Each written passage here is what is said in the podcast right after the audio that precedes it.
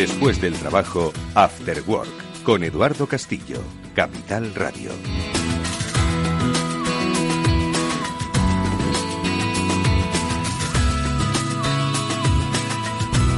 Hola, ¿qué tal? Muy buenas tardes a todos y bienvenidos un día más a nuestro programa de ciberseguridad. Como venimos contando desde hace meses, todos los sectores de la actividad económica sin distinción, no veremos que algunos más que otros, pero la mayoría sin distinción desde hace años adoptan medidas para que su necesaria digitalización, la de sus procesos y procedimientos, no se vea afectada por ningún tipo de interrupción casual o intencionada que ponga en riesgo su operatividad, la de sus clientes y, en definitiva, pongan en riesgo el normal funcionamiento de su negocio.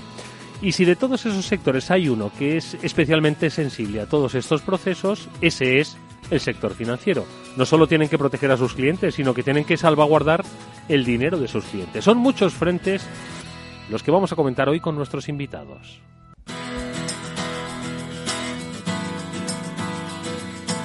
Es un sector, por otro lado, que puede, debe ser inspirador en cuanto a sus estrategias de ciberseguridad para el resto de sectores que tienen algo valioso que proteger. Mónica Valle, ¿qué tal? Muy buenas tardes. Muy buenas tardes.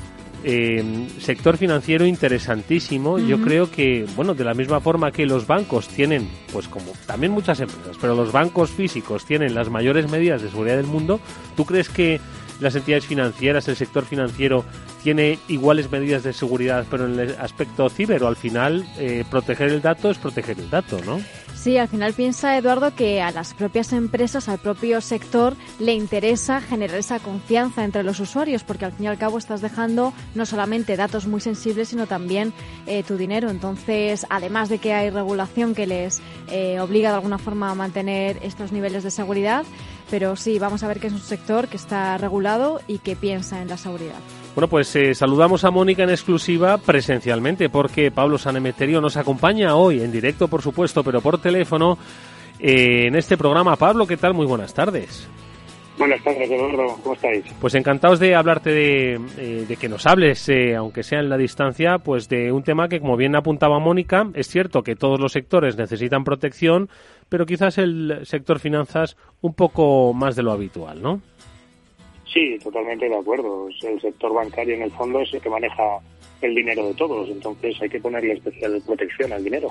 Bueno, pues luego en tu reflexión editorial estoy seguro de que nos vas a dar pues muchas más pistas sobre lo que vamos a comentar hoy con nuestros invitados, que son especialistas en eh, el sector financiero como responsables de seguridad. Hablaremos enseguida con Adolfo Hernández, él es director de Ciberdefensa Avanzada en el área de finanzas y cofundador de THIBER, que es un think tank de referencia en la comunidad hispanohablante. Y también vamos a hablar con Iker Osorio, que es el responsable, el director del equipo de seguridad de la información del Banco Cetelem. Pues con ellos enseguida vamos a hablar de información, de protección, de finanzas y de otros temas de interés, obviamente, que van a salir a colación en esta sección de noticias, así que seguro que van a tener mucho interés en comentar con nosotros. Bueno, pues como decíamos, vamos a introducirnos hoy, sector financiero, hoy proteger el dato y el dinero. Pablo San Emeterio, a través de su comentario, nos da más información.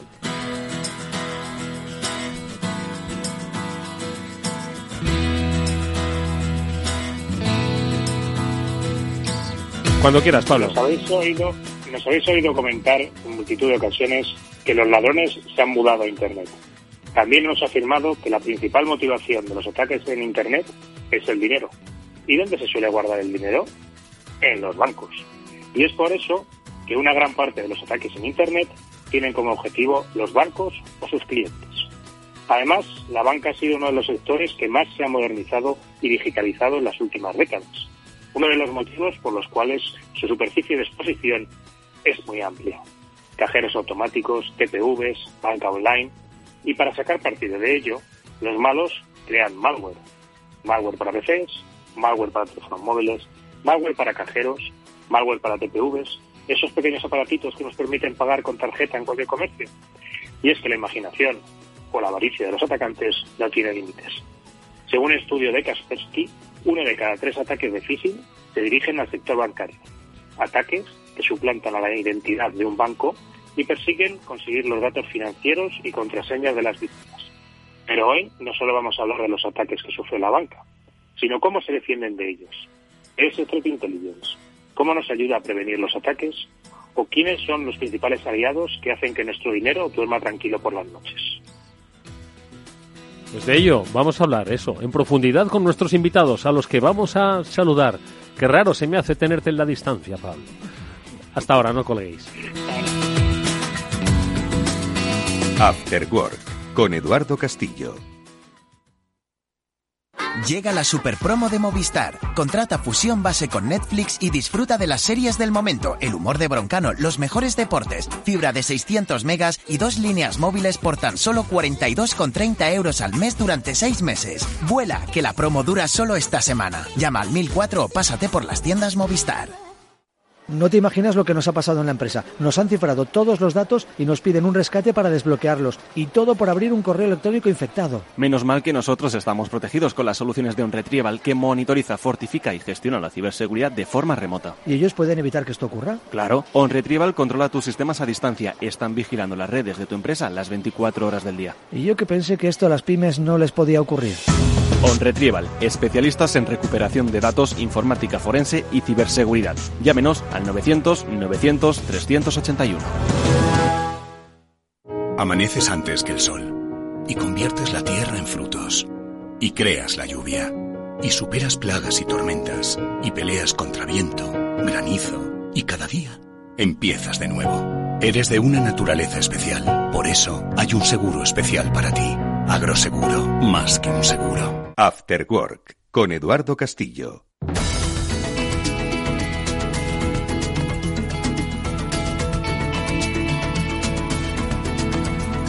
Arrancamos nuestra sección de noticias hablando de varias detenciones, las que han llevado a cabo la Guardia Civil contra una banda que, mediante el conocido como el fraude del C E O, ojo, han llegado a estafar más de diez millones de euros. Si recordáis, la pasada semana estuvimos profundizando con nuestro invitado eh, qué es lo que había pasado en eh, la E M T de Valencia, en el Servicio de Transporte Municipal de Valencia, a propósito de un timo similar, el transporte, el, el timo del C E O, que había, le había costado a esta empresa pública cerca de cuatro millones de euros. Bueno, pues esta banda que ha desarticulado la Guardia Civil había, eh, por lo menos, llegado a estafar cerca de diez millones de euros. Una información que los especialistas de OnRetrieval quieren comentar con nosotros, sobre todo para eh, aprender de los errores que cometen. Evelyn Zambrano es eh, miembro del área comercial de OnRetrieval. Evelyn, ¿qué tal? Muy buenas tardes. Hola, Eduardo, ¿qué tal? Buenas tardes a todos. Oye, cuéntanos qué es lo que ha pasado, porque cada vez van siendo mayores los eh, montantes que los estafadores, a través de este timo del C E O, pues van logrando sacar a determinadas empresas. Parece que han encontrado un filón. ¿Qué ha pasado en esta ocasión, Evelyn? Sí, sí, es, es. En esta ocasión, eh, como bien lo has dicho, la Guardia Civil ha logrado detener a unas personas que pertenecen a una banda que han utilizado el timo del fraude al C E O y han logrado eh, pues hacer ciberdelitos en, en, en varias, varios países. O sea, que no ha sido solo desde España, ha sido desde la, la sede central, ha sido en España, y han atacado a empresas que están en, en varios países del mundo. Eh, dentro de ellas están Bélgica, Venezuela, Bulgaria. Bueno, ha sido en muchas ciudades, ¿vale? En muchos países. Y como bien decías, pues ha llegado a superar los diez millones de euros en el momento en que los han detenido. Pero pues es una cantidad bastante elevada y, y esto no sabemos en realidad cuál es la, la hasta dónde llegará, ¿no? Es lo que tienen contabilizado hasta este momento. Mm. Entiendo que además eh, eh, esto significa que si han sacado diez millones de euros, la, los procesos, ¿no?, que por lo menos han debido emplear todos estos eh, delincuentes han sido bastante, bastante sofisticados como para haber operado en tantos países y, y tan diferentes, ¿no?, con empresas eh, extranjeras operando desde España, entiendo, ¿no? Sí, exactamente. Mira, para poder hacer toda esta estafa, la organización había creado Eh, un entramado bastante grande, dentro de los cuales se encuentran ochenta y tres sociedades, ciento ochenta y cinco cuentas bancarias, y lo que hacían era que para blanquear el dinero o para poder recibir el dinero que estafaban a las empresas, lo dividían en diferentes cuentas bancarias. Uh-huh. Y lo hacían de esta manera, intentando pasar desapercibido, pero claro, después de una cantidad, una suma tan alta, pues ya la Guardia Civil empezó a atar cabos y con ayuda, porque aquí ha entrado, han entrado varios cuerpos de policía, ¿vale? Se, se empezó a investigar en Lugo, en la ciudad de Lugo, y luego de esto empezaron a contar con organismos internacionales porque iban a otros países, y gracias a la colaboración de todos estos cuerpos es que se ha logrado eh, identificar la banda, ¿sabes? Mm. Que está integrada por varias personas residentes aquí en España. Mm. Oye, ¿y hay alguna bueno. forma, Evelyn, de, no sé, prevenir, de alguna forma de evitar que una empresa sea víctima del fraude del C E O? Sí, originalmente lo que nosotros recomendamos desde OnRetrieval, que por eso es que estamos aquí para ofrecer nuestro servicio de ciberseguridad, pues es origina- eh, principalmente lo que es la orientación y la, la protección de lo que son las claves de seguridad, ¿vale? Porque existen una serie de mecanismos que nosotros podemos recomendar y ofrecer a las diferentes empresas para que puedan proteger desde su clave de seguridad hasta sus cuentas de correos electrónicos, lo que sale o lo que entra, porque esto que está sucediendo no ha pasado en un día, Eduardo. Esto ha llevado mucho tiempo, lo que quiere decir que las empresas a las que, a las que fueron atacadas no tenían ningún tipo de seguridad porque es que no lo detectaron, ¿sabes? No, no fue simplemente un email con la firma del C E O de cada empresa, es que tenían los logos de las empresas, tenían los membretes de las cartas de las empresas y enviaban facturas pro forma súper detalladas, con lo cual los bancos o las otras empresas pues no tenían oportunidad de tener ninguna duda. Mm. ¿Sabes? Todo ha salido desde dentro y es por eso que nuestra recomendación es a todas las empresas que se den cuenta de lo importante de estar protegidos ante estos ciberataques y empiecen a trabajar en ello, porque ya no es un rumor, es algo que está sucediendo y con mucha, mucha fuerza cada día más. Sin lugar a dudas, la sofisticación cada vez es mayor en este tipo de delitos cibernéticos que se sirven de un pie en lo digital, pero también un pie en lo terrenal para aprovechar las debilidades que tanto las personas como los sistemas pueden tener en las organizaciones. Pues es la noticia de la semana, impresionante, sinceramente, la que nos ha traído Evelyn Zambrano, especialista de OnRetrieval, y a la que, como siempre, agradecemos que nos haya puesto sobre la pista. Lo comentaremos con nuestros invitados. Evelyn, muchísimas gracias. Muchísimas gracias. Hay que recordar que desde OnRetrieval no solo son especialistas en recuperación de datos y en informática forense, también lo son en ofrecer soluciones de ciberseguridad para evitar este tipo de problemas. Soluciones y formación. Y entre otros, hay que decir que se encuentra una marca, Aramida, monitoriza y da respuesta ante incidentes a través de esta, de esta denominación de Aramida, un servicio que tiene como objetivo prevenir y avisar a los clientes de posibles incidentes o ataques en, en su red. Le ofrece la posibilidad de adoptar medidas necesarias para evitar desenlaces nefastos en las organizaciones. Ya sabéis que una empresa atacada, si es una pyme, tiene seis meses de vida a partir de ese momento. Así que poned remedio para ello. nueve cero cero nueve cero cero tres ocho uno, nueve cero cero nueve cero cero tres ocho uno. Servicio de atención al cliente sac arroba onretrieval punto com. Más noticias. Bueno, pues estas que comentamos con Pablo y con Mónica. Y es que son ocho millones de descargas de cuarenta y dos aplicaciones que contenían un código mal, eh, malicioso, que además lo ha creado un estudiante. Esto es un, es un argumento de película, literalmente, Mónica, Pablo. Sí, ya hemos hablado muchas veces de las aplicaciones fraudulentas que de vez en cuando se cuelan en las tiendas de aplicaciones, porque normalmente es cierto que tanto Google como Apple están constantemente vigilando y asegurándose de que ahí no se cuela nada malo, pero a veces esto ocurre. Y en este caso ha sido un investigador de S E T que ha descubierto esas cuarenta y dos aplicaciones que estaban alojadas, en este caso en la Play Store de Google, y que en realidad lo que eran, eh, lo que albergaban era adware malicioso, publicidad maliciosa que mostraba pantalla completa en los dispositivos de las víctimas, pues anuncios que eran maliciosos. Así que bueno, en principio estas aplicaciones sí que sub- fueron subidas a la plataforma como apli- aplicaciones legítimas, pero luego es cuando se ha descubierto que tenían código malicioso. Eh, recomendamos a los oyentes que busquen esta noticia y que vean cuáles han sido esas aplicaciones para eliminarlas. Porque son posible. Hasta cuarenta y dos aplicaciones, cuarenta y dos ojo, aplicaciones, ¿eh? Sí, de diversos tipos, pues de eh, descarga de archivos, de aplicaciones, de de eh, sonidos para alarmas, o sea, muy diversas. Oye, Pablo, ¿y qué es lo que ha pasado? ¿Quieres comentar algo de esta o qué? Sí, destacar dos cosillas. Una, que las aplicaciones subían limpes a la, a la Apple Store y que era posteriormente las actualizaciones cuando entraba el código malicioso del adware. Y otra cosilla que tenía también, que había desarrollado este chico muy inteligente, el, el estudiante, es que era comprobaba desde de dónde se conectaban las aplicaciones. Y cuando lo hacían desde las I Ps de Google, se comportaban bien las aplicaciones, con lo cual así conseguía saltarse los, los controles automáticos de seguridad. Ay, si este chico lo pusiésemos a investigar en medicina o en nuevos terrenos, ¿eh? Lo mucho que... ciberseguridad, pero, para el bien. Para el bien, claro. ¿Sí? Oye, por cierto, ¿qué es lo que ha pasado, Pablo, en, en la base de datos de Adobe? Que al parecer han quedado expuestos millones de datos de carácter personal. ¿Qué es lo que ha ocurrido?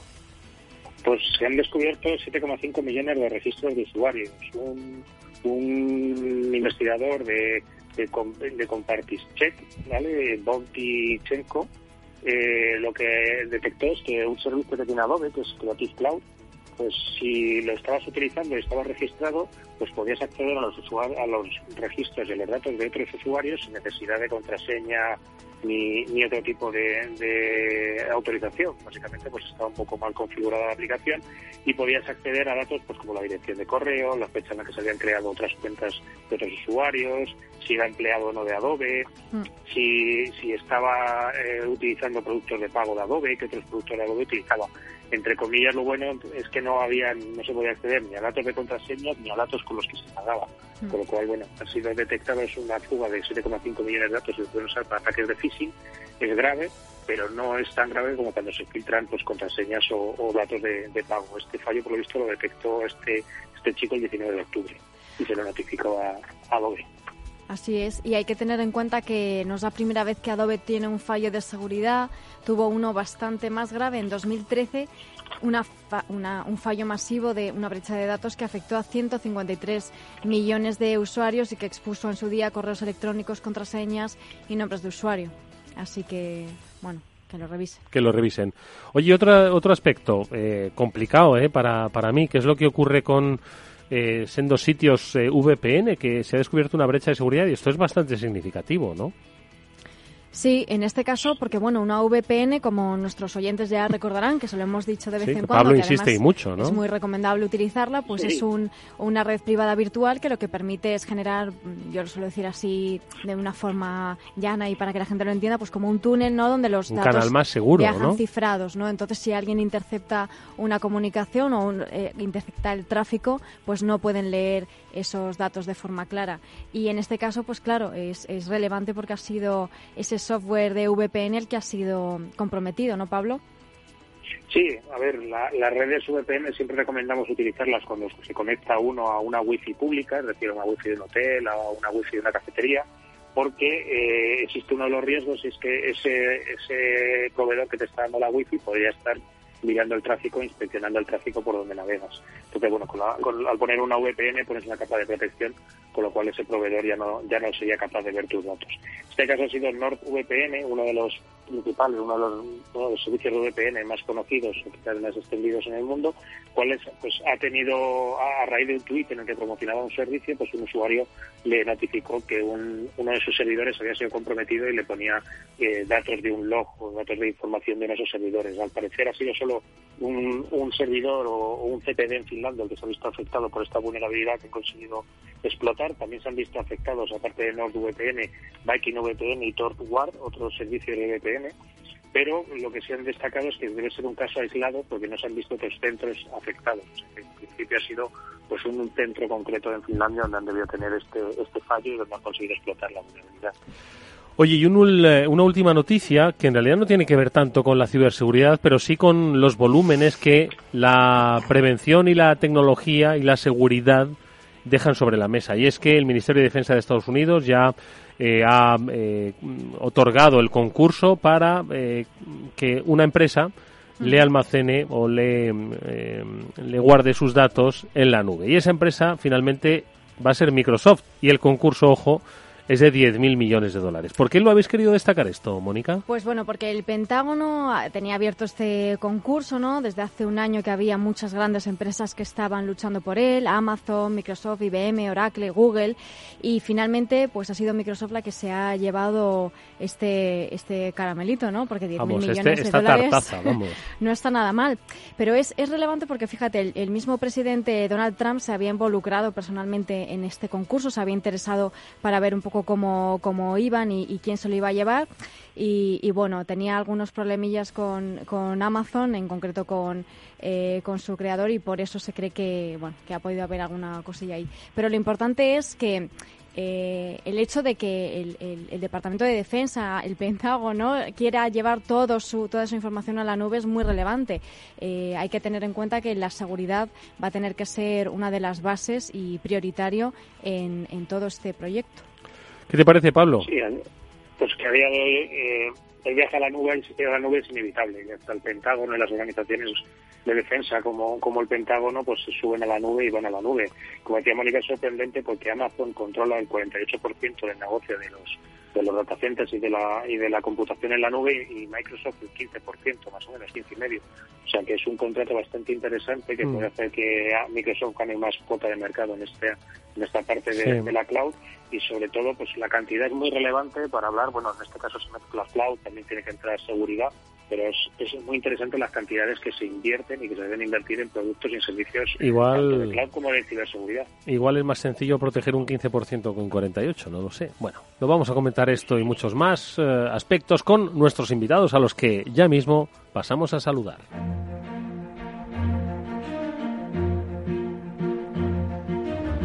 Bueno, pues ellos son, ya os lo hemos adelantado, Adolfo Hernández, eh, Iker Osorio. Adolfo, Iker, buenas tardes, bienvenidos. Buenas tardes. Hola, buenas tardes. Hay que decir de Adolfo que es ingeniero informático por la Autónoma de Madrid, tiene quince años de experiencia profesional en la gestión de riesgos tecnológicos y de ciberseguridad, y ha desarrollado su actividad profesional y por ello está especializado en sectores como el aeroespacial, defensa y actualmente financiero. Compagina su actividad profesional con Eh, Eh, su participación en la subdirección y en la fundación de THIBER, que es, si no me equivoco, un think tank que es de referencia para la comunidad hispanohablante en materia de seguridad y defensa del ciberespacio. Obviamente tiene un perfil docente, profesor asociado en el Instituto de Empresa, en The Valley Digital Business School, en la Universidad Europea de Madrid y también en la Universidad de Castilla, de Castilla-La Mancha.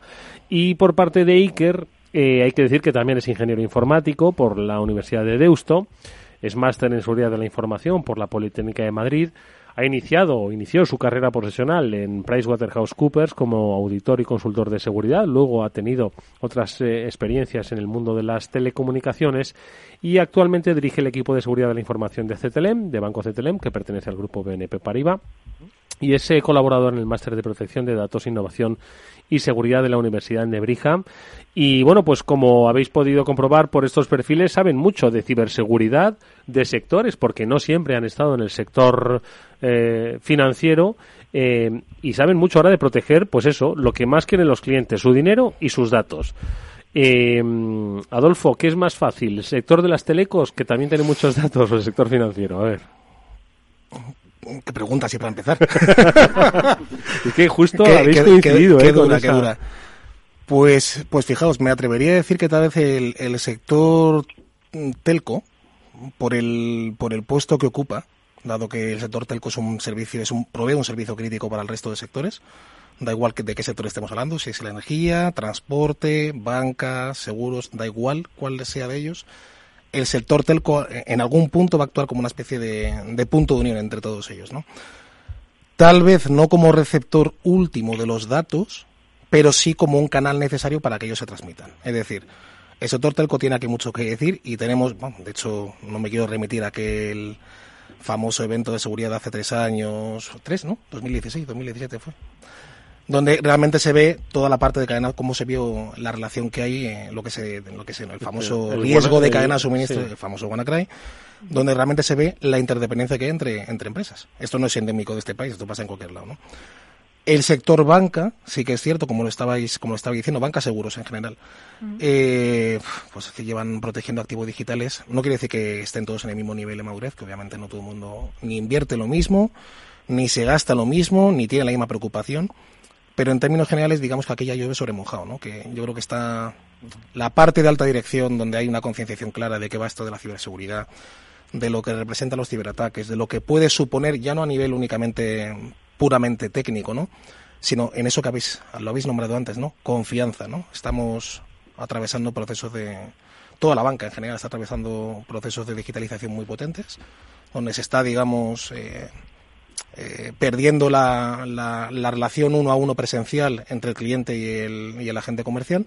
Estamos, eh, se está llevando la, a, al cliente al canal digital.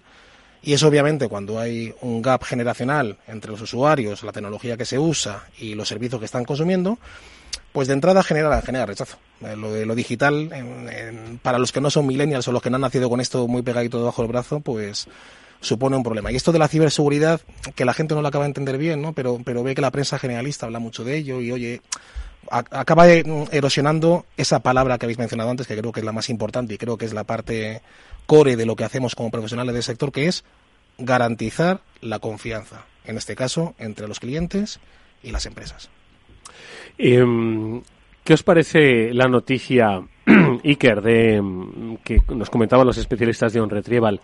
once millones es lo que de momento ha visto la Guardia Civil, que habían sacado a través de, lo tengo apuntado aquí, nos decía Evelyn, ochenta y tres sociedades, ciento ochenta y cinco cuentas bancarias, divididas en diferentes países. Es decir, una operatividad uh-huh. propia, diría yo, que hasta casi de un, entre, un entramado empresarial ilegal, pero entramado empresarial. Cada día es más sofisticado todo esto. Sí, bueno, eh, son incidencias que se están empezando a ver cada vez más y eso a nosotros nos lo pone un poco más difícil porque ya no se trata de definir ni de desplegar los medios técnicos más sofisticados. Al final, eh, la ingeniería social, sin ningún tipo de medio ni ningún tipo de, de mm, control especial, eh, puede ser capaz de llegar hasta una persona que no necesariamente tiene que ser el C E O, puede ser una persona de su entorno, una persona simplemente que gestiona las cuentas, eh, que, que te haga una transferencia en estos casos o que te dé información para que tú sigas explotando eh, ese posible vector de ataque. En estos casos, eh, yo creo que la única solución, o al menos la principal, es trabajar en, en la concienciación. Eh, esto se da en, en, en cualquier tipo de, de empresa, independientemente del tamaño de su sector. Eh, nosotros no somos una excepción. Entonces, sí es verdad que eh, es muy importante el, el, el concienciar a la gente, el decir qué puede ocurrir, qué tiene que hacer, qué no tiene que hacer. Muy importante, ante la duda, no fiarse nunca. Consultar a los equipos de seguridad si son necesarios o consultar directamente a, a, a, a, los, a los directores, a los responsables. Y bueno, el, el tener esa visión, esa capacidad de saber detectar los casos cuando ocurren y ponerlo al alcance de, las, de los equipos de seguridad para poder solventarlo lo antes posible o al menos denunciarlo. La sofisticación esta se ve, se nota. Eh, también dirigida hacia el sector financiero. Lo iba a decir porque antes, en la antigüedad, pues uno no podía eh, robar en una compañía de seguros o robar en una empresa agrícola. Eh, atracaba un banco, que era lo que además la historiografía cinematográfica nos ha dejado. Uh-huh. Hoy en día, sin embargo, pues pueden robar en, en, en muchos sitios. Entonces, ¿eso ha cambiado un poco el, el, el panorama del sector financiero y la seguridad? Pero yo ya no creo que sea solo un, un, un tema de panorama del sector financiero, es un poco ya lo relacionado con las costumbres de las personas. Cada vez estamos más expuestos a Internet, a través de redes sociales. Es sencillo llegar a investigar un poquito, rascar y conseguir información de, de la dirección de una empresa. En ese sentido, eh, desde Cetelem, una de las cuestiones que nos planteamos es el hacer ese tipo de vigilancia a través de redes sociales de nuestros propios empleados a nivel de eh, qué exposición tienen o qué datos están revelando de la compañía. Entonces, los, las personas que quizás estén más expuestas y que tienen que tener más controlada la información de la compañía, pues eh, digamos que tenemos un poquito de más cuidado con ellos para ver si esa información que están, eh, que están exponiendo a Internet por cuestiones puramente comerciales, muchas veces que no son conscientes de, de los riesgos que tienen, pues pueden ocasionar o pueden suponer eh, un, un método de entrada para, para un posible atacante. Lo que habíamos comentado antes es que en el caso del, del sector bancario y financiero hay mucha regulación que, que bueno que está pendiente de todo esto, ¿no? A nivel eh, eh, nacional, internacional y europeo, sobre todo. Hablábamos hace poco aquí en, en After Work de la llegada del P S D dos, esta normativa que viene un poco pues para asegurar eh, pues esa prestación de servicios de pago, ¿no? ¿Qué nos podéis decir? Eh, ¿Qué es lo que ha venido a hacer este P S D dos? Por una parte, um, os voy a hablar del efecto colateral porque posiblemente uno de los efectos colaterales sea mejorar eh, justamente esta conexión entre agentes externos y entidades financieras, ¿vale? Cuando yo mejorar es facilidad de uso, uh-huh. regulación y más seguridad. Pero el origen de P S D dos, hasta donde sé, no me considero ningún experto en P S D dos, era justamente, no era mejorar eh, la seguridad en ese tipo de relaciones, sino evitar prácticas verticales eh, en las cuales aparentemente el sector financiero pues de alguna forma inhabilitaba la aparición de, de, de I más D, de startups a fin de cuentas en el sector financiero, porque digamos estaban ejerciendo un, una, una posición bastante potente, hegemónica eh, o vertical en, el, en los mercados, ¿no? Derivado de eso, sí que podemos afirmar que P S D dos ha supuesto una... Una, una gran revolución, digamos, en el sector financiero, obliga a las entidades financieras a abrir parte de su corazoncito hacia afuera eh, y en esa apertura, obviamente, eh, pues hay una, una pátina, una capa de seguridad que no solamente tiene que estar eh, aplicada, sino que mantiene, tiene que tener capacidad demostrativa, es decir, tenemos que tener capacidad de poder, eh, digamos, eh, demostrar ante un tercero que efectivamente se están haciendo las cosas bien, uh-huh. desde el punto de vista tecnológico y de, y de seguridad, sí. Uh-huh. Esto es algo importante, ¿no? Porque solamente hay que hacerlo en vuestro sector, también hay que decir que lo estás haciendo, ¿no? De alguna forma, dar a conocer a vuestros clientes incluso, oye, mira, estamos haciendo esto, lo estamos haciendo bien y dar esa confianza que, que estabas uh-huh. hablando antes, ¿no? Correcto. Una es una parte más de las acciones que, que se van a realizar es la concienciación hacia el exterior, es decir, nuestros propios clientes también tienen que ser conocedores de las medidas de seguridad que les van a aplicar. Y con respecto a, a la norma, Eh, una de la, uno de los temas que hemos tratado antes es la transversalidad del, del sector telco. Eh, esto no, no es, es un ejemplo más, es decir, eh, al final no solo vamos a tener que proteger nuestros activos financieros, sino que también las herramientas que utilizamos para proteger nuestros activos financieros.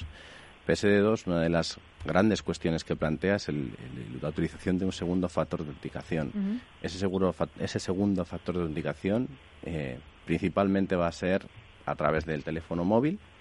Entonces, ya no solo quizá nos tenemos que fiar de, de la seguridad de nuestras cuentas por las propias cuentas o en el propio servicio que tengamos, sino que también eh, tenemos que tener cierta seguridad en nuestros dispositivos móviles eh, y en el sector telco en concreto. Eh, cada vez se están más viendo incidencias relacionadas con el SIM, con el SIM swapping uh-huh. eh, que tienen y que tendrán eh, impacto en, en, en, el segundo, en ese segundo factor de autenticación. Lo que comentábamos antes, el sector telco cada vez cobra más importancia en la seguridad y, y en la transversalidad hacia el resto de sectores.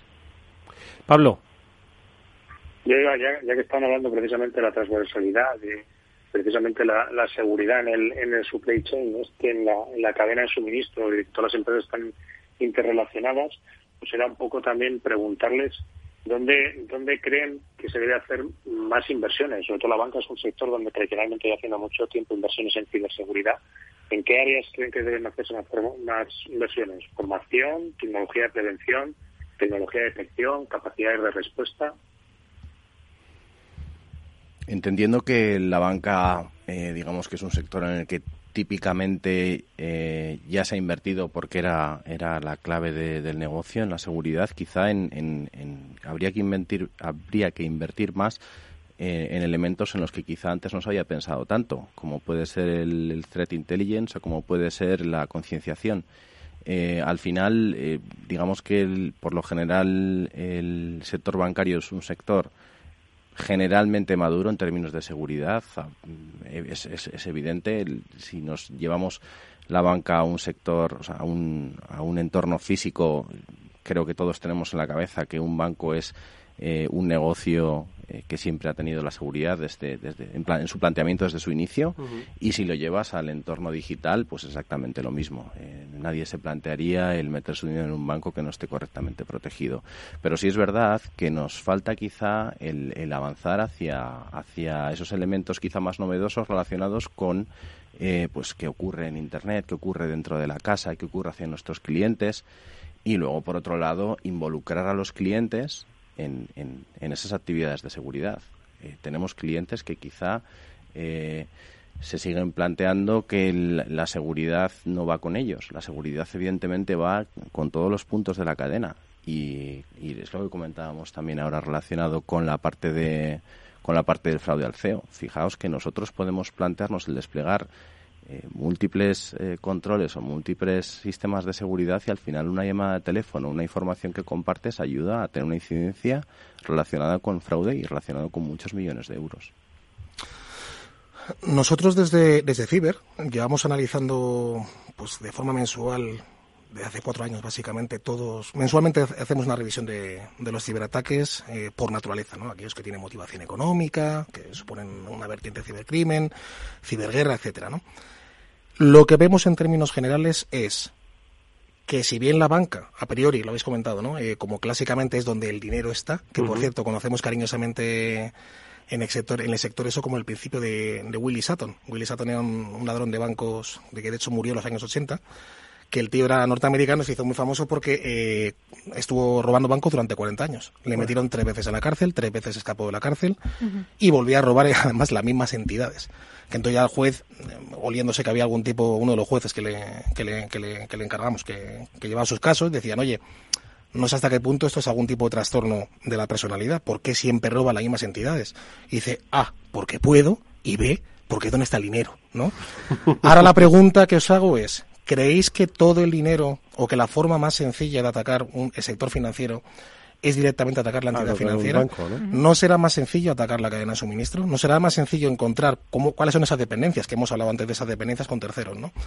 Y verificar en qué puntos podríamos verificar dónde está el eslabón débil en esa cadena de suministro. Lo que se ha venido viendo, además en los últimos mmm, tres años, es que, por ejemplo, os pongo un ejemplo muy concreto, ¿no? Una de las formas más rápidas de monetizar los ataques a la banca es robar datos de tarjeta de crédito. La tarjeta en sí mismo tiene do- un doble valor, un valor directo. ¿Por qué? Porque puedo ejecutar pagos con una tarjeta de crédito, con uh-huh. el, el, el, el P A N, el C V V, etcétera. Y además también porque tiene un valor indirecto. ¿Por qué? Porque se las puedo vender a un tercero. Uh-huh. Puedo hacer bloques y vender a tarjetas para que otro haga, digamos, el, eh, la monetización, ¿no? Entonces, cuando la gente decía, bien, ¿dónde están las tarjetas? Y todo el mundo piensa, en una entidad financiera. Hasta que alguien dijo, esperad, ¿cuál es el ciclo de vida de la tarjeta de crédito? ¿Por dónde más se mueve? ¿No? Y en algún momento pues eh, alguien diría, pues oye, en los comercios, ¿no? En esos comercios que, tra- que tradicionalmente eran analógicos y que ahora se están digitalizando. Y tenemos, tenemos mil, mil ejemplos de eso, ¿no? Eso también demuestra que el foco del cibercriminal no solo está focalizado en la entidad financiera. ¿Por qué? Porque, como está comentando, comentando antes Iker, la madurez en inversión en ciberseguridad es más alta y tenemos que pensar que los chicos malos también piensan en una óptica de coste-beneficio. Son como pequeñas pymes o incluso empresas, ¿no? En el cual dicen, oye, esfuerzo-beneficio. Joder, si me voy a preparar una operación contra un banco, voy a tardar un año, ¿no será más sencillo que vaya, como dicen los ingleses, a... a por las low-hanging fruits, es decir, a las cositas que son más fáciles, que son más, más sencillas? Y ha habido un, un viraje, que lo hemos visto cuando hacemos los análisis de, de, de ataques, por ejemplo, con, contra casas de cambios de criptodivisas. Ha habido muchísimos, hemos tenido tres años, donde raro era el mes que no había alguna noticia de ataques a páginas web o sitios online donde hacían compraventa de bitcoins, de Monero, Z K, en fin, de ese tipo de divisas. O, fijaros en las últimas grandes fugas de información.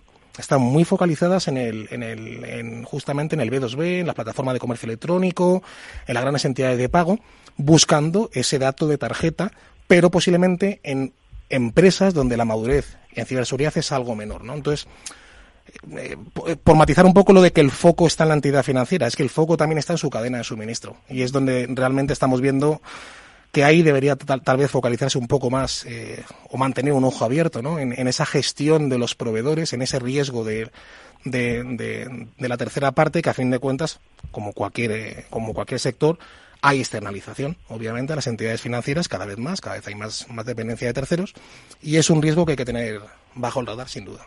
Mm. Sí, sin duda al final... Digamos, como... Ay, Pablo. Perdona, Mónica, que me, que me solapa, perdona. No, quería preguntarle, ya que había sacado Iker el tema y estaba también Adolfo por ahí, que nos contara un poquito qué es, es el Threat Intelligence, para que lo entiendan nuestros nuestros oyentes y, uh-huh. y cómo les ayuda a, a defenderse. En este caso, eh, para nosotros es el, el tener la visión de qué ocurre tanto dentro como fuera de la casa. Eh, estoy convencido de que entre entre el, los dos invitados, el que lleva el título de Threat Intelligence en su puesto es, es Adolfo, pero nosotros lo estamos utilizando también eh, eh, internamente y externamente. Externamente es eh, prácticamente es un, un tener, tener la capacidad de ver lo que se dice y lo que ocurre en, en Internet eh, acerca de nosotros, no solo en la Internet pública, sino en la Deep Web o la Dark Web. E internamente es eh, estar vigilante a los eventos que ocurren dentro de dentro de la compañía, dentro de la dentro de la, la arquitectura y la infraestructura I T de la compañía, para ser capaces de, identifi- de identificar posibles eventos anómalos o maliciosos que eh, impliquen una incidencia de seguridad. Esto básicamente, para que los oyentes lo, lo, lo entiendan, es que um, utilizar inteligencia para saber si el nombre de vuestra entidad o de los servicios eh, financieros que se ofrecen puede estar en boca de los malos. ¿Es así? Y por lo menos eh, sospechar de que algo quizás se está planeando. Uh-huh. Entre otras cosas. O sea, al final se trata de ver eh, qué ocurre en, en Internet, no solo a nivel de redes sociales, que también puede ser una fuente, pero también puedes buscar información en foros, también puedes buscar información en, en, en Deep Web, en bases de datos de información filtrada en la que se pueden encontrar credenciales de cliente, números de tarjetas de créditos que se venden, eh, calculadoras de números de tarjetas de crédito que también se venden en el mercado negro, eh, noticias que nos puedan afectar.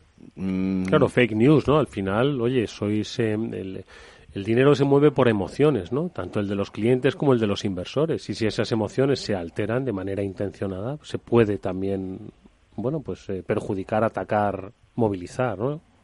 Total. Qué complicado es explicar esto para el, a ver, el, en general la postura de la postura de seguridad de la información o de ciberseguridad ha sido muy reactiva, muy de bombero, muy de se detecta un fuego y digamos que la calidad de lo que hacíamos se medía un poco en lo que tardas en detectarlo, en contenerlo, en erradicarlo y en aprender de todo eso, ¿no? Uh-huh. O sea, digamos ese ciclo de la gestión de la incidencia. Uh-huh. De un tiempo a esta parte, no solamente en el sector bancario, en el sector de la ciberseguridad, lo que dicen es, oye, no solo juegues a ser ciberbombero, juega también a ser ciberpolicía. Vale. ¿Esto qué es? Menos reactivo, que reactivo implica que ha tenido que haber un fuego. No vale. Queremos que haya fuegos, nadie, uh-huh. ni vosotros ni nosotros, nadie, que no, ninguno de los oyentes quiere que haya fuegos. Vale. Queremos jugar un poquito a... Joder, es que suena un poco raro, a la precognición, a Minority Report, a... Oye, estamos en la, en la era del dato, hay mucho dato, si los malotes usan los datos para diseñar ataques, usa tú esos datos para poder prevenir o entender qué es lo que van a hacer con antelación. Es decir, que no estés basado únicamente en una aproximación reactiva, sino que seas un poco más proactivo, que manosees, que magrees los datos que vienen de Internet, de fuentes abiertas, etcétera, de lo que compartes con otras entidades, de lo que compartes con fuerzas y cuerpos del Estado, con agentes gubernamentales, con otros países, en fin. Recopila todos los datos e información posible para con ello generar inteligencia que nos permita entender qué es lo que puede pasar en el ámbito ciber y cuáles son los impactos que pueden desarrollar. Estamos ahora mismo balanceando un poco las dos aproximaciones, la proactiva y la reactiva, la de policía y la de, y la de bombero. Mm.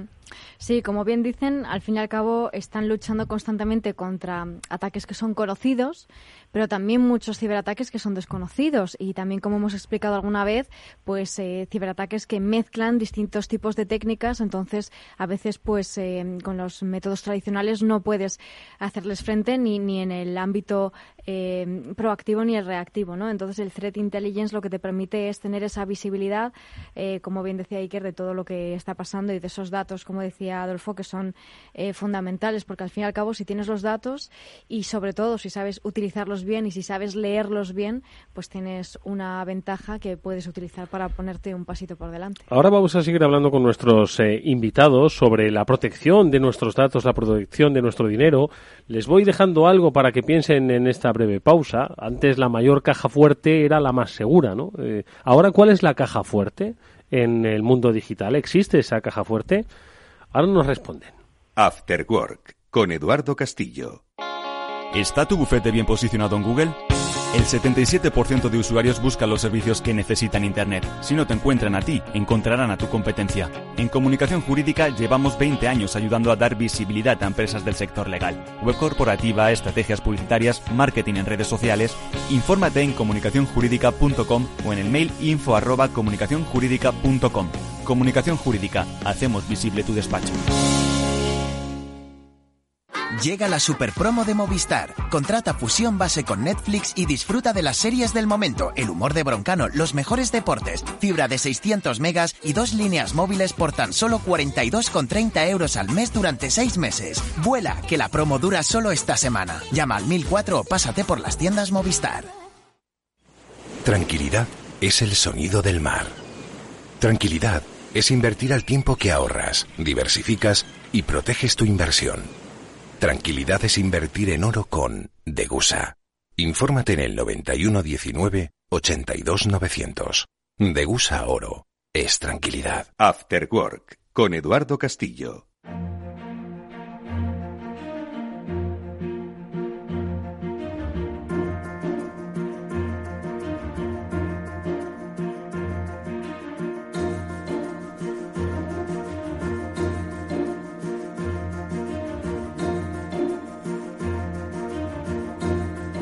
Nuestros invitados hoy son Iker Osorio y Adolfo Hernández. Ambos son especialistas en ciberseguridad en el sector financiero. Estamos con Pablo San Emeterio y con Mónica Valle. Y yo había dejado sobre la mesa eso, lo de la caja fuerte, ¿no? Entiendo que como ahora mismo todas las empresas tienen que protegerse de igual manera. Hay quienes tienen unos activos que son dinero, otros que tienen activos que son infraestructuras críticas, en fin, que al final... Pues entiendo que todas las empresas tienen que tener una caja fuerte. ¿Existe la caja fuerte perfecta en el mundo digital? Yo creo que cualquier persona eh, quizá más cercana a la seguridad te va a decir que la, percep- la perfección y el sistema invulnerable no existe. Siempre va a haber alguna puerta y es cuestión de tiempo que se encuentre. Se pueden poner múltiples medios, se pueden poner muchísimos controles. Nosotros nos dedicamos a esto y es lo que tratamos de hacer, pero puede ocurrir que eh, tengamos... un nuevo vector de ataque, puede ocurrir que tengamos un ataque de ingeniería social, puede que puede ocurrir que sistemas que hoy eh, son seguros mañana sean vulnerables, porque todo esto va evolucionando día a día. Entonces mi respuesta es eh, no, no existe la, la caja fuerte, la caja fuerte perfecta. perfecta. ¿Existe en el mundo físico la caja fuerte perfecta? Es que muchas veces os, os, os induzco a esta reflexión porque... Pretende, exigimos eh, al mundo digital lo que no tenemos en el mundo físico y encima cuando cuando nos damos cuenta que no es así, encima eh, cargamos las tintas contra los tecnólogos, ¿no? Y, oye, ¿qué, ¿qué es lo que pasa? ¿Por qué no es perfecto lo, eh, lo digital? ¿Por qué no hacéis el mundo perfecto? Oye, porque lo digital es un reflejo es, es un reflejo de lo físico, ¿no? ¿Existe lo, la caja fuerte digital perfecta? Pues sí, esa que es papel, que está desconectada, que no depende de sistemas informáticos. Esto es como el... ¿Cuál es el mejor truco para que un secreto no se sepa? Eh, no contarlo, ¿no? O no compartirlo, eso es algo similar, ¿no? En realidad, yo creo que estamos, ya haciendo ya, volviendo un poco, quitando el punto chabacano, creo que sí que tenemos, eh, yo diría que tengo más garantías en muchas ocasiones en, en, en el mundo digital que en el mundo físico. En muchas ocasiones, ¿eh? Lo que pasa que como nos resulta más desconocido en términos generales, como clientes, como usuarios, uh-huh. Ese desconocimiento es lo que nos infunde este temor, ¿vale? Entonces, es decir, oye, eh, no entendemos qué es lo que pasa, lo que vemos es que son muchas noticias de hackeos masivos, de robos masivos, de, madre mía, eh, el, adve- el advenimiento de lo digital, el cinco G y encima mm. todos los malos por ahí danzando, no. pues eh, yo creo que nos hemos, creo que nos hemos pasado. Eh, porque una cosa es sacar a la gente y al usuario y a la empresa y a los gobiernos del... de la complacencia, de ese punto que ese sí que realmente es peligroso, que es el de decir, a mí no me va a pasar, uh-huh. esto no va conmigo, yo como ciudadano, yo no soy, ¿quién soy yo para que tengan interés en mis datos o en, o en mis servicios, ¿vale?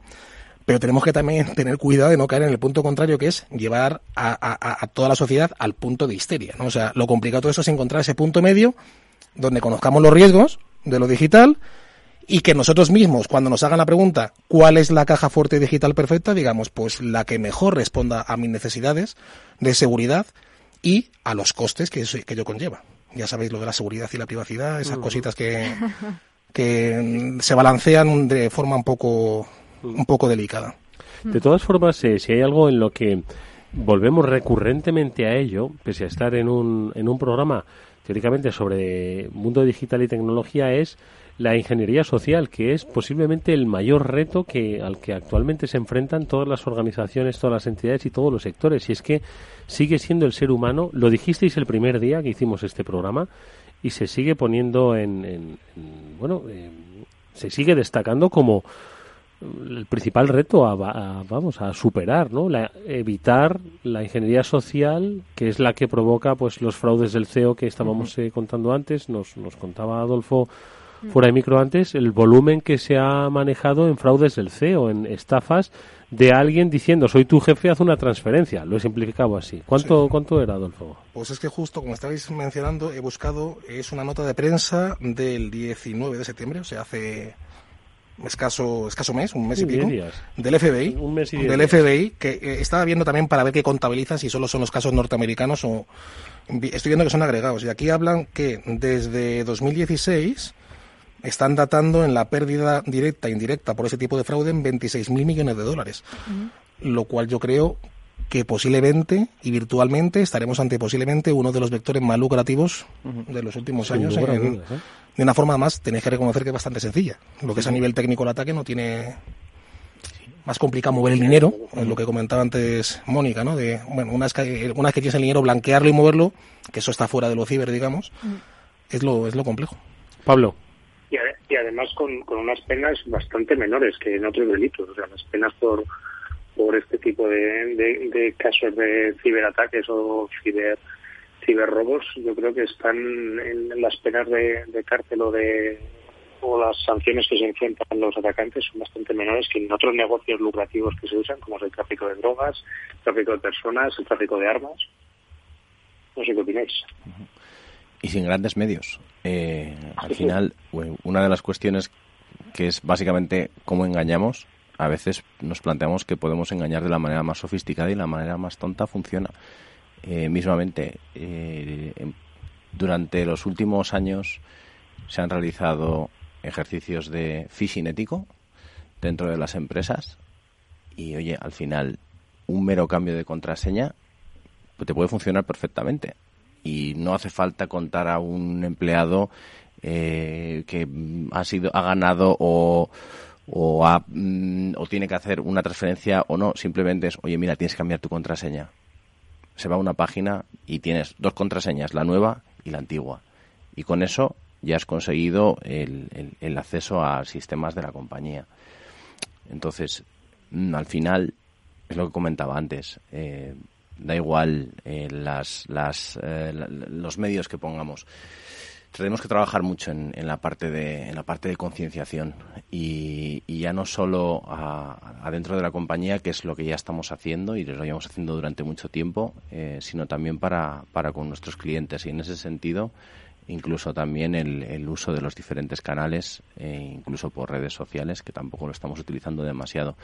Ahora con P S D dos cada vez más, eh, incluso dentro del sector se está notando que estamos recibiendo más comunicaciones acerca de seguridad eh, en, como clientes, pero eh, yo creo que es un canal que se tiene que utilizar más y más recurrentemente. ¿Ah, sí?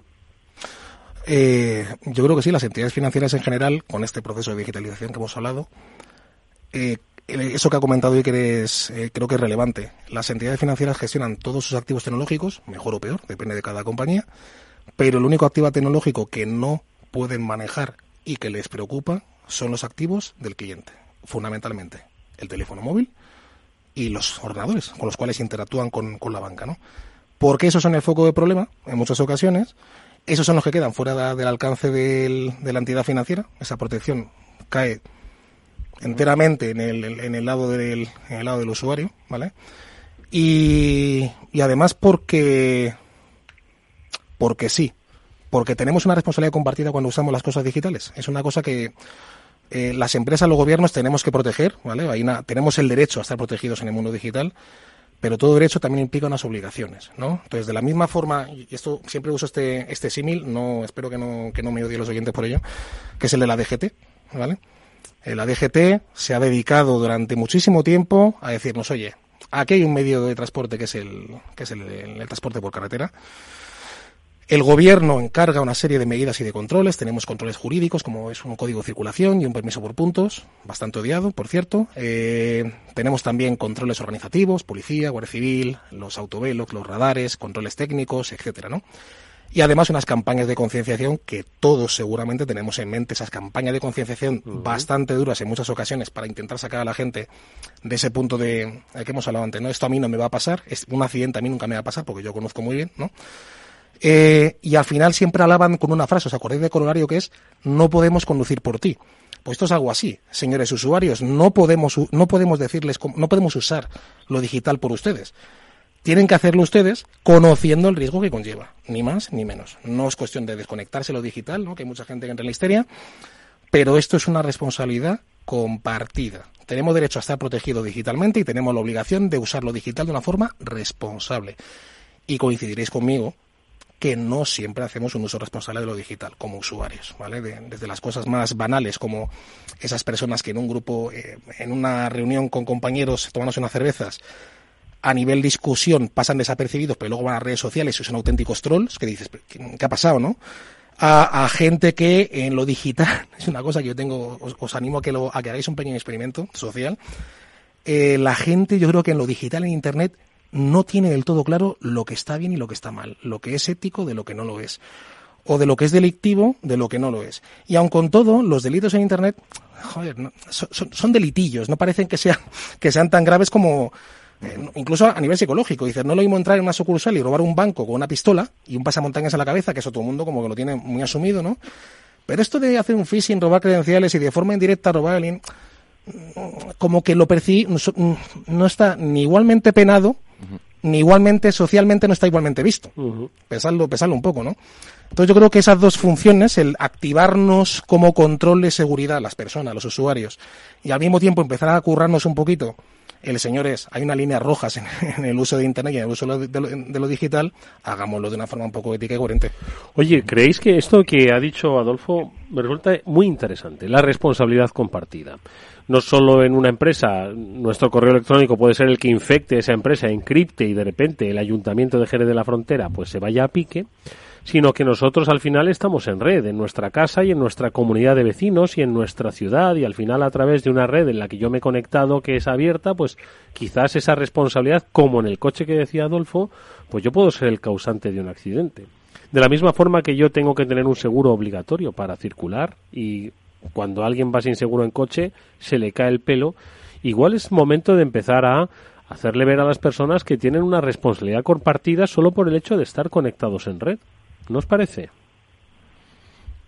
No sé hasta qué punto sería eso aceptable por parte de los clientes. No, no, si yo lo entiendo, pero, pero al final es lo que dice Adolfo, es decir, si tú te crees ajeno a todo, mm. eh, esto sería la jungla. Si, claro. si no eres consciente de que estás ultra conectado, tienes que asumir una responsabilidad. Sí. En el sentido de la responsabilidad, yo creo que ahora más que nunca se está empezando a, a tener en cuenta a nuestros terceros, a los terceros que colaboran con, con las entidades. Eh, antes lo ha comentado Adolfo y, y bueno, en cierta manera, eh, lo que corresponde a los clientes tiene algo, algo de sentido. Pero evidentemente no, no se va a aceptar una responsabilidad por parte de ellos. Nuestros clientes todos sabemos que siempre actúan perfectamente.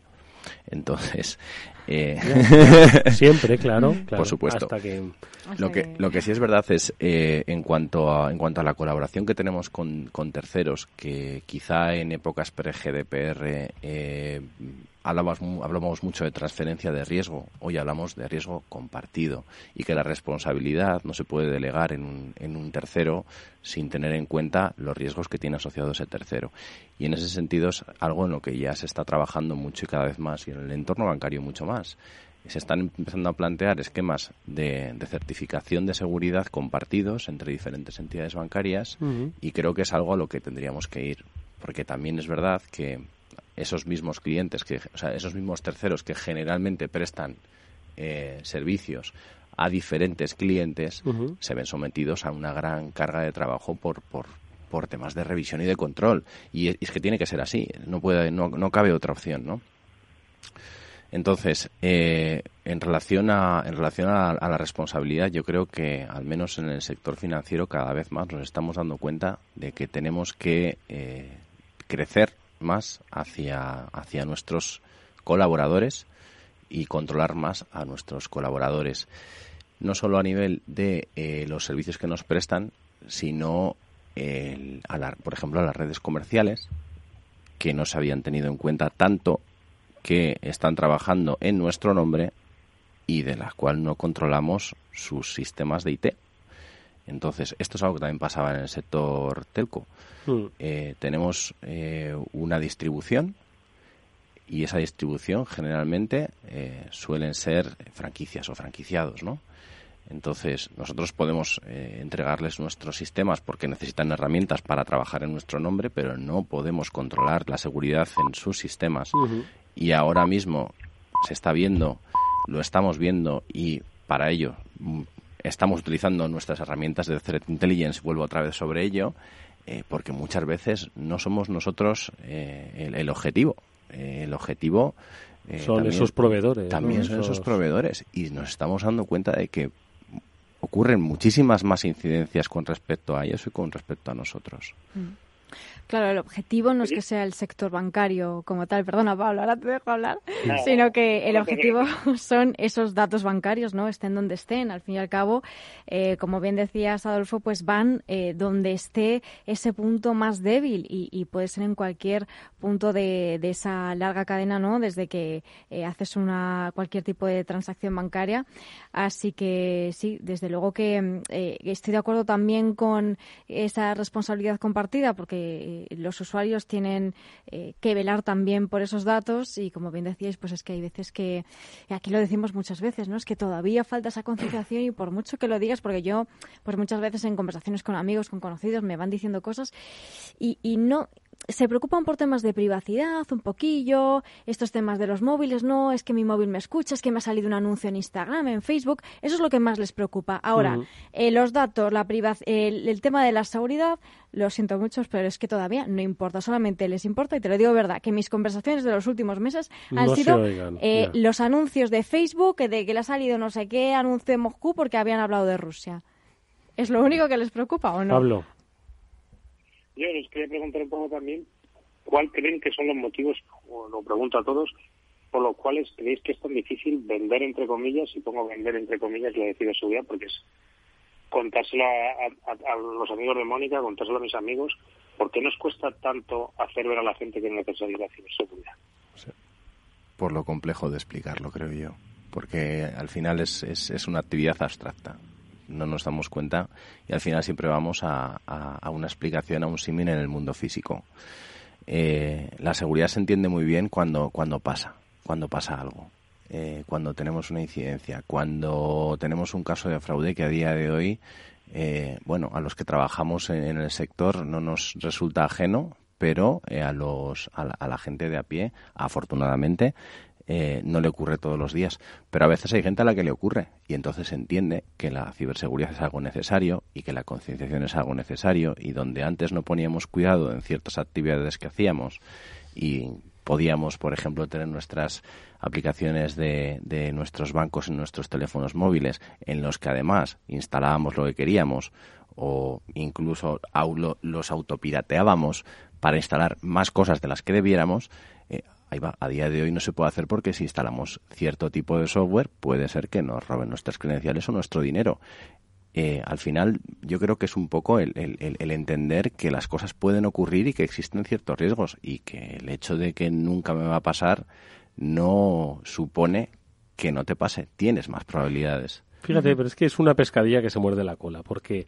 Si bien todas las industrias, la financiera, eh, sector seguros, eléctrica, en fin, todos aquellos que trabajan con clientes, ellos lo que quieren hacer para no solo ganar valor en su servicio y en la percepción que éste tiene sobre las compañías, sino también para, oye, para protegerles es, oye, yo te voy a dar tanta seguridad que es que ni te vas a enterar tú. Como cliente mío de banco que eres, vas a estar completamente protegido porque yo es un servicio añadido que te doy.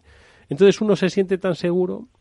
Se lo dan todo tan tan tan fácil y, y que se tiene hasta que despreocupar porque ya me lo da mi banco, ya mi banco hace que yo esté seguro. Entonces, es un poco esa pescadilla que se muerde la cola. Al final, todos queremos proteger a nuestros clientes, pero están tan sobreprotegidos que al final mmm, son se vuelven, pues eso. ¿Qué es lo que pasa cuando hay sobreprotección? Que no conocen el mundo real. Esto le pasa a los niños, ¿no? Que se les sobreprotege y de repente cuando se enfrentan con la dura realidad...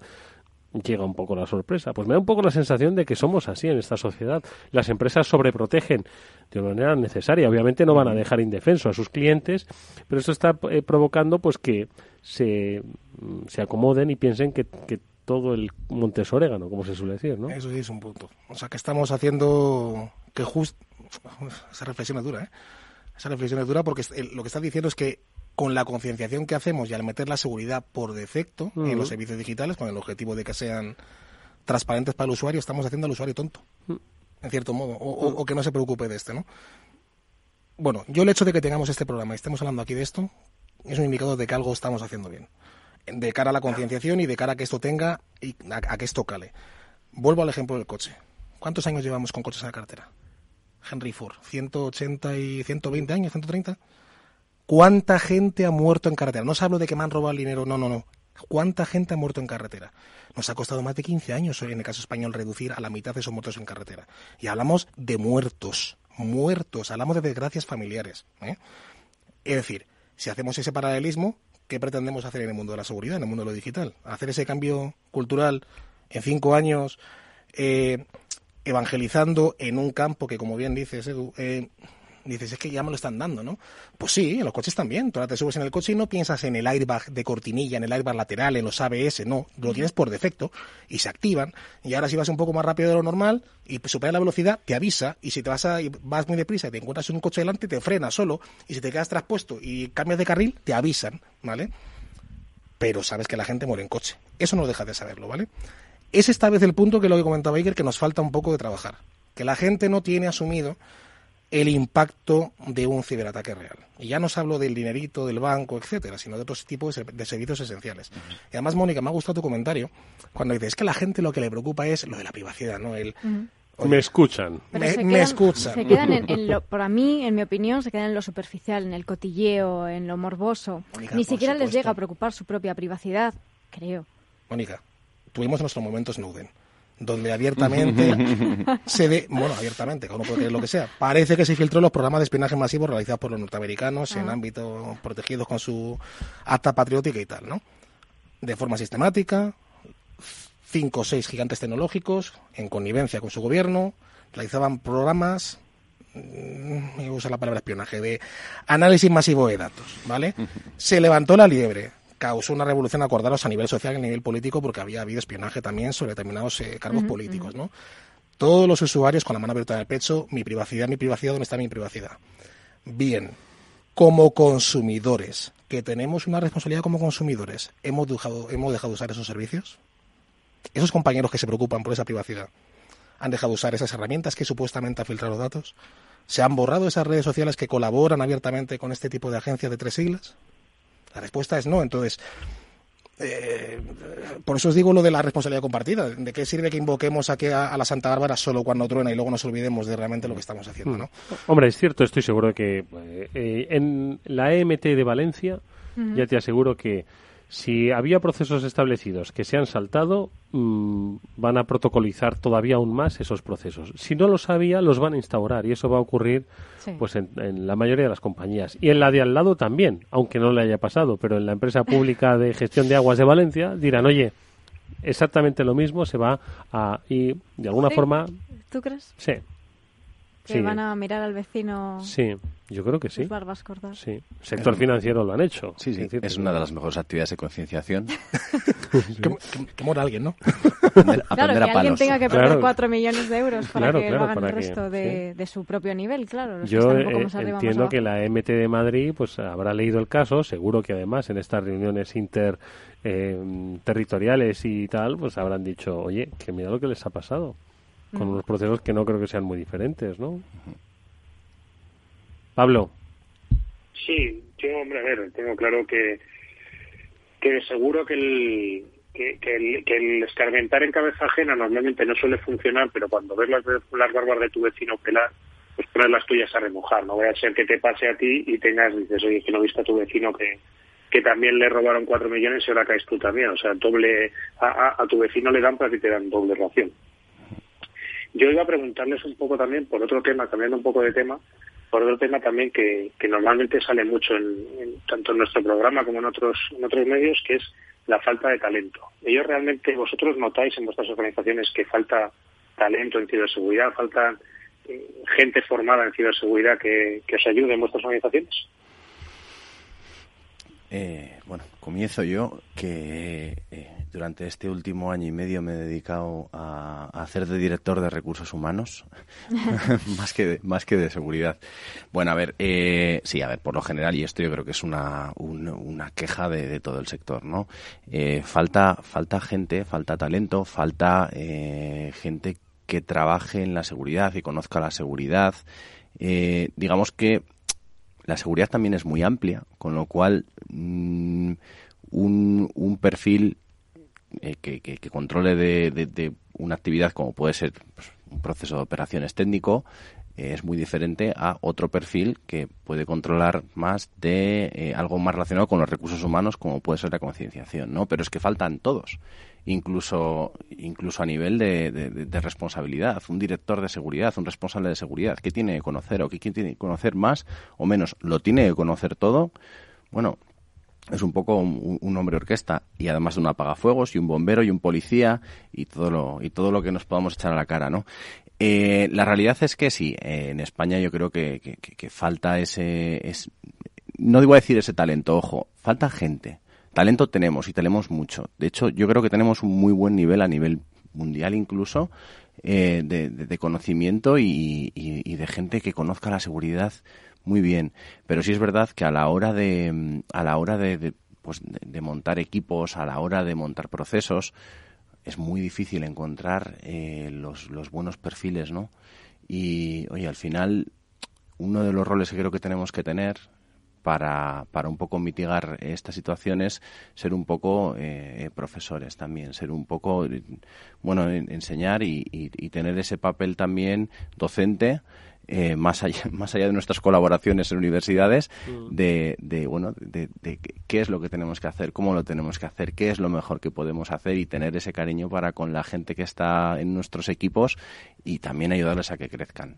Eh, en ese sentido, El, los equipos que, que, que he llevado siempre he tratado de bueno de, de aportar y que la gente no solo entienda lo que es la seguridad, sino que ellos mismos eh, sean capaces de aplicarla en, en, en sus funciones y en, y en su futuro. Al final esto no se trata de tener eh, a, a una persona que controle muchísimo de, de, de un proceso, sino que sea una persona polivalente, que te pueda aprender y que te pueda entender de lo tuyo y, y y de lo que lleva el al lado. Y sobre todo, no me gusta tener a gente que se dedique al A B C. Me gusta tener a gente con cierta capacidad de, de, de, de ver el problema como con amplitud, de ver el problema y de pensar en las, en las mejores soluciones y, de, y, y al final de, de aportar. Eh, al final yo creo que esos profesionales son los más valorados, al menos yo siempre ha sido lo que, lo que más he valorado. Y luego, otra cosa que estoy viendo, que no me gusta nada, es el, el, el lo que es el, el cambio, el cambio. El perfil es que en tres años, aprovechándose un poco de la situación del mercado de la ciberseguridad en España, eh, pues cambian de empresa y te encuentras a una persona que ha pasado por veinte sitios en tres años. Eh, a corto plazo, bien. Esto es pan para hoy, hambre para mañana, porque yo, por ejemplo, en ese tipo de perfiles pues no, no confío. Entonces, eh, igual otra persona sí, pero ¿qué te hace pensar que la situación va a cambiar si has tenido una persona que se ha dedicado a ir saltando eh, entre puestos?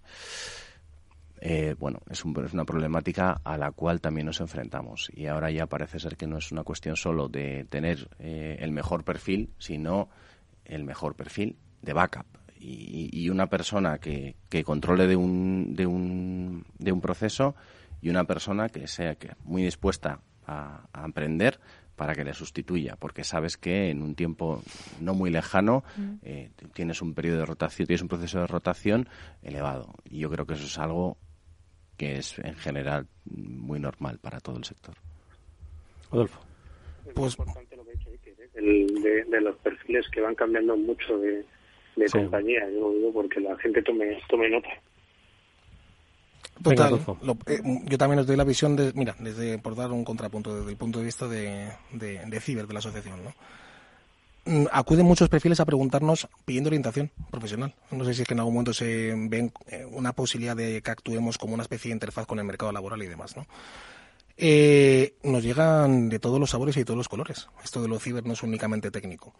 Nos llega gente con mucha pretensión y gente con poca pretensión, ¿no? Nos llegan perfiles que se quieren reinventar y se quieren meter, entonces sus pretensiones salariales y laborales son más bajas. Nos llega gente mucho más empoderada, con un poco de experiencia, como bien decía Iker, aprovechando el tirón de lo ciber, ¿no? Que también hay. Mm, desde el punto de vista, y os hablo también desde el punto de vista de la asociación de, de ciber, creo que no todas las empresas, talento hay, talento hay, ¿de acuerdo? Lo que no tienen todas las empresas es, eh, permitidme que me exprese de forma técnica, la A P I para poder gestionar ese talento. Queremos gestionar igual al que era bueno en un departamento financiero con el que es bueno en el, en el, en el mundo de la ciberseguridad. Pues oye, no, disculpad, esto no funciona así, no funciona así. Y el problema es que hay muchas empresas en otras ge- geografías, sobre todo los norteamericanos y los israelíes y los británicos, donde han entendido esto y juegan no solamente, para que nos entendamos, con la retribución directa, juegan con la flexibilidad, el flexiwork, el proyecto, el tener... Sí, sí, amigos, es una cosa complicada porque hay que cambiar un poco la, la frecuencia de onda. Este tipo de chavales que están más acostumbrados a pegar cuatro saltos, pero fíjate, al mismo tiempo decimos que queremos que sean hombres para todo, que hayan tocado todo, que sean fieles como, un, como el perro más fiel, que estén catorce años en la misma empresa haciendo de todo. Pues oye, es que, es que lo mismo todo no se tiene. Yo lo que sí que percibo es que no creo que todas las empresas estén orientadas a ni siquiera intentar gestionar ese talento. Entonces, ante el rechazo que provoca la empresa al decir, oye, yo tengo aquí unas ofertas que me parecen estupendas y no consigo atraerlo, cargamos las cintas contra el sector. Es que estos millennials, es que tienen unas... Pues oye, sí, han cambiado, han cambiado las generaciones. Hay valores, además lo podemos decir abiertamente, hay valores que no son iguales, ni mejores ni peores. Deberíamos adaptarnos también un poco a, a, a jugar esa liga, ¿no? Y ojo que no estoy hablando de, de la retribución, ¿eh? No estoy hablando de que haya que... Eh, eh, para traer talento haya que sacar la chequera, que también en algunas ocasiones sí. Mm. Pero lo que tenemos que es que yo creo que es que muchas empresas no han ni siquiera desarrollado el, el mínimo esfuerzo de intentar atraer a unos perfiles que por su idiosincrasia y sus características son distintos al resto, ni mejores ni peores. Breve pausa, que estamos a punto de terminar. After Work. Quizás el mejor momento del día. Apúntate al evento más esperado del año del Value Investing. Tobias Carlisle, el exitoso inversor americano, viene a Madrid de la mano de Zona Value punto Club. Entra en Zona Value punto Club, apúntate ahora y ven a aprender con Tobias Carlisle al Auditorio Rafael del Pino el día seis de noviembre. Zona Value Club, el club de los inversores inteligentes. El próximo veintinueve de octubre, Capital Radio presenta la quinta edición del Día de la Inversión. Desde las ocho de la mañana hasta las seis de la tarde emitiremos una programación especial en directo desde la Bolsa de Madrid sobre todas las oportunidades del mercado, tendencias, mercados emergentes y alternativas. Nos acompañarán March Asset Management, eme and ge Investment, Invesco, Allianz Bernstein, Columbia Three Needle Investment, Fidelity, jota pe Morgan Asset Management, Dunas Capital, Nordea Asset Management, Candriam, Ibercaja Gestión, Trea Asset Management, Selva Franklin Templeton, Aberdeen Standard Investment, InvestMe, Bontobel, Renta cuatro Gestora, B M O Global Asset Management, I G España, Degusa, eToro y muchos más. Día de la Inversión en Capital Radio el veintinueve de octubre de ocho de la mañana a seis de la tarde.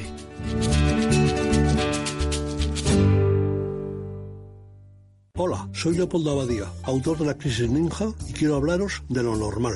Lo normal es que cuando compramos algo sepamos cuánto tenemos que pagar, ¿no? Pues eso mismo debería suceder a la hora de invertir. Por eso me gusta Finanbest, comisiones bajas y claras, sin letra pequeña. Entra en finanbest punto com y descubre que lo normal es extraordinario. Lo normal es Finanbest. Eduardo Castillo en Capital Radio. After Work.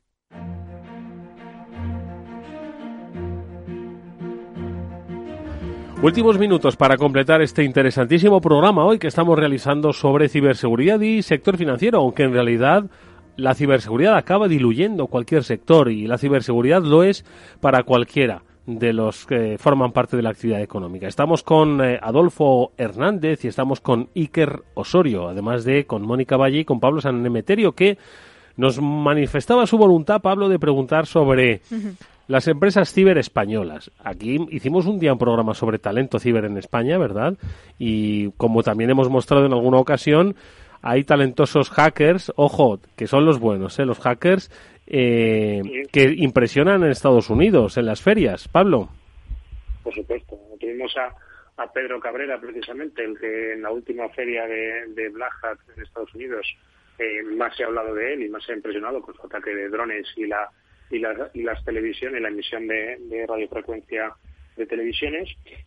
Y yo les quería preguntar un poco, uno, ¿qué piensan del, del ecosistema de, de empresas, ya que estamos en una radio económica, de empresas de ciberseguridad español, si están al mismo nivel de, de los mismos países que hablaba Adolfo, Reino Unido, Estados Unidos, Israel, y, y qué es lo que nos faltaría, si es que nos falta algo, para poder estar a su mismo nivel? A ver, la pregunta que deja aquí Pablo. Pues Pablo, eh, a tu segunda, a la segunda parte de tu pregunta, ¿vale? Lo de qué les falta a España, tal vez tenemos que preguntárselo a esos emprendedores, que los hay, y además que tú bien sabes que son muy potentes y son muy buenos. Eh, yo me atrevería a decir a que a que no tienen el mismo acompañamiento desde el mundo, desde el sector público, que tendrían esa, esa misma empresa, esa misma idea, con esa misma persona en Israel, en Francia, en Reino Unido o en otros países. Es decir, emprender en España no es sencillo. No creo que sea algo específico de lo ciber, ¿eh? Eh, creo que, yo creo que es un poco más transversal, ¿no? Eh, tampoco creo que sea tan sencillo, eh, o tal vez no sea tan común y tan abundante, esas fuentes de financiación, tanto públicas como privadas, para pues para que en cualquier de los escenarios de una de una empresa ciber que se desarrolla, bien sea en un escenario inicial, un capital semilla, o bien sea con una ampliación de capital, una empresa que ya está más desarrollada, y en España tenemos muy buenos ejemplos, además grandes amigos en, en, en este tipo de empresas. Eh, por lo tanto, el resumen es, eh, Pablo, sí hay empresas muy potentes que yo creo que sinceramente están al mismo al mismo nivel que las que tenemos en, en la Premier League, si quieres decirlo así, uh-huh. que además creo que tienen más mérito porque no han contado con el mismo soporte gubernamental y con el mismo soporte privado para llegar donde están, ¿vale?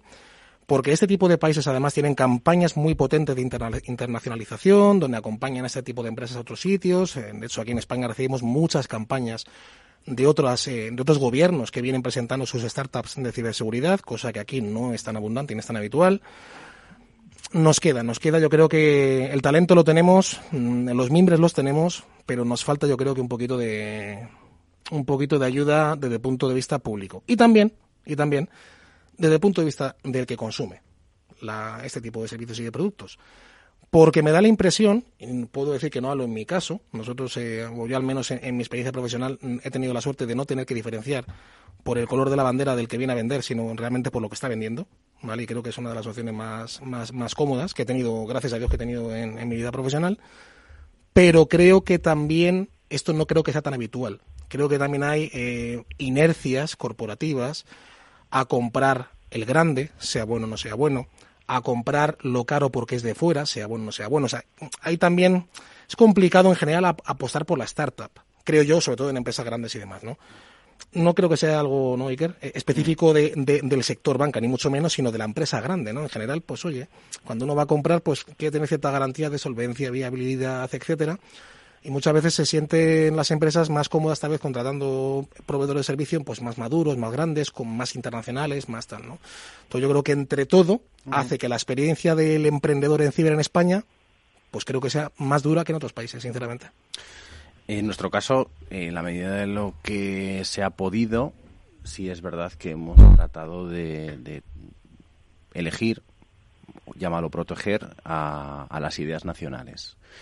También es verdad que poniéndome en, en, en el lugar de, de la compañía, es cierto que sobre todo las multinacionales tratan a la, a la homogeneización, y eso es un factor, eh, bueno, pues un argumento de peso a la hora a la hora de plantear el porqué de las cosas.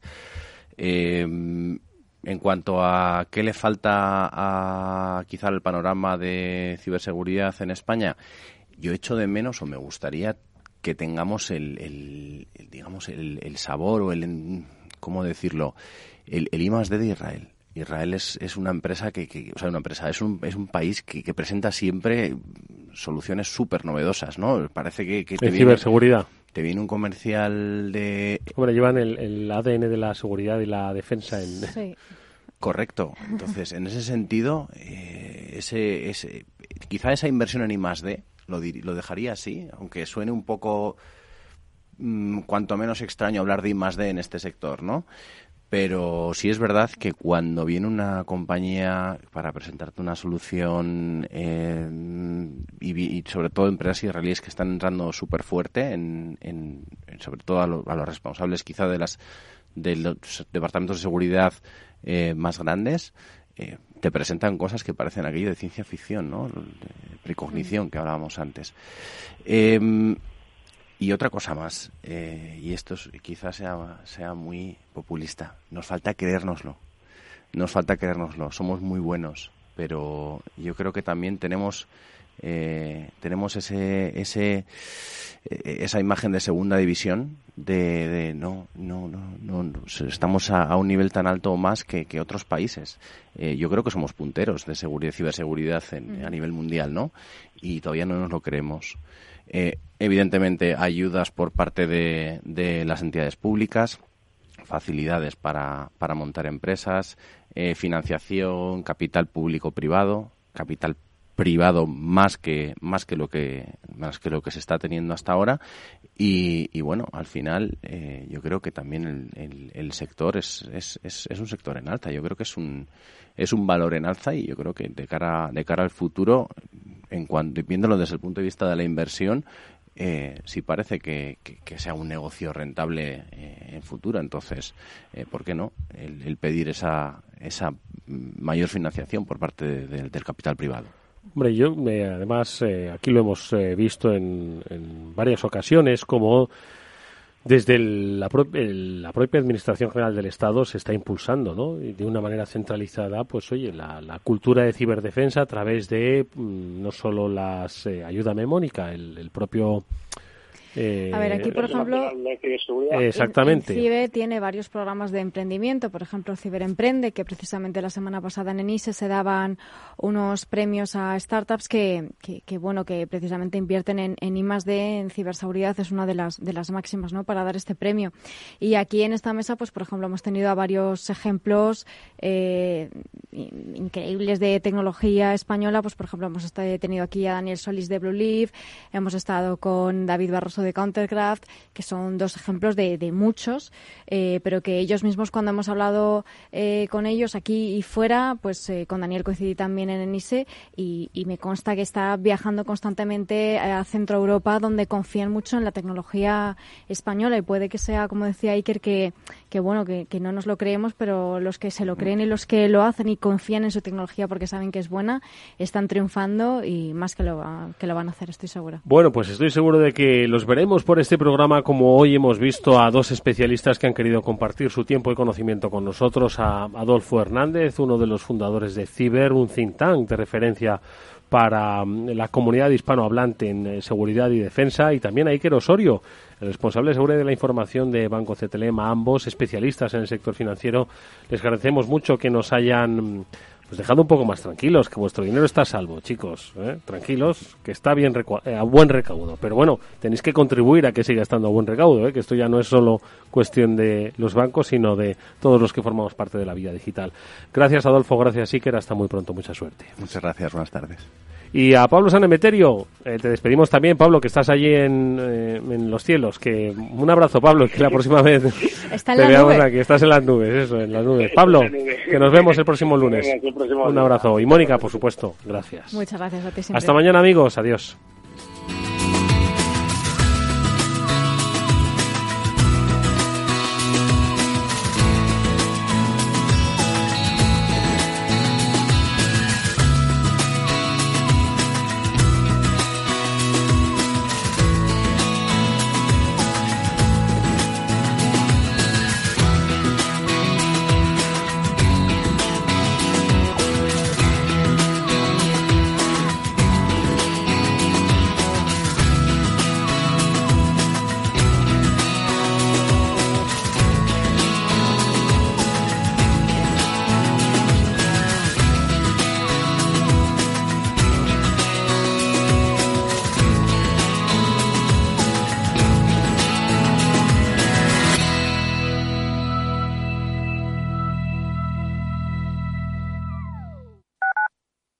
Escuchas Capital Radio, Madrid, ciento cinco punto siete, la radio de los líderes.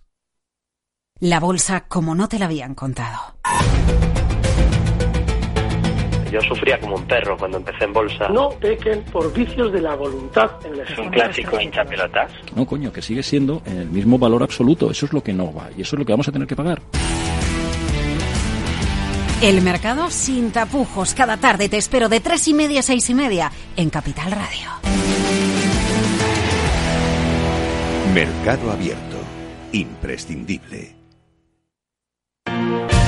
Cada miércoles de dos y media a tres de la tarde escucha el consultorio de negocios de Carne y Hueso con Mariló Sánchez Fuentes y resuelve en directo todo lo que necesites saber sobre negocios y financiación. Capital Radio. Siente la economía. Hace nada estabas tumbado en la playa. Dentro de muy poco será el momento del turrón y el momento de los nuevos propósitos. Los momentos pasan volando y el momento Renault también. Este otoño que no se te escapen las ofertas especiales de la gama. Ven a descubrirlo a la red Renault. Empresa colaboradora con el programa Universo Mujer.